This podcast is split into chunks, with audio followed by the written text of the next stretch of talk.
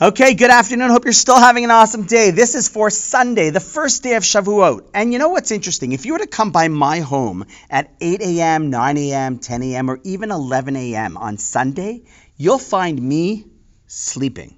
Now, I believe this is actually true for many other people as well. Now, for those of you who know me, you know that I'm not exactly in that teenage stage of life where I crave sleep and just lounge around and sleep in until my wife kicks me out of bed. Without exaggeration, last night, with everything going on, I didn't get to bed until about 4 a.m. and was up at around 7 ish. Now, while that might be a little much even for me, 11 a.m. is not anywhere near my comfort zone.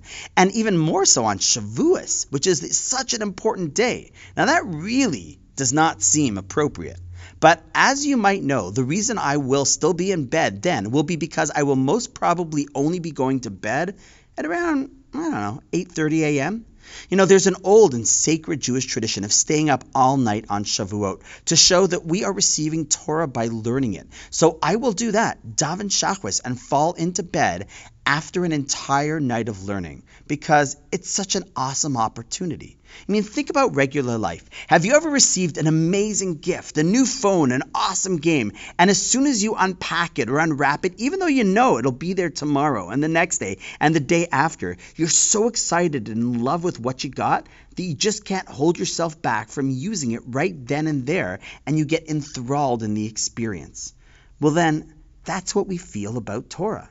We're being given the blueprint to the world, the real Hitchhiker's Guide to the Galaxy, and a love letter from God Himself. And when you realize what that gift is that you've just gotten, well, we pull an all nighter to enjoy it.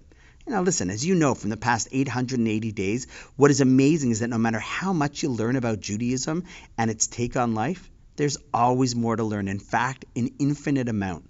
So why waste time sleeping? Grab the book, pull an all nighter because man, this is an awesome gift. And so, on that note, wishing each and every one of you an awesome Shabbos and Shavuot. And I look forward to seeing you after this awesome holiday.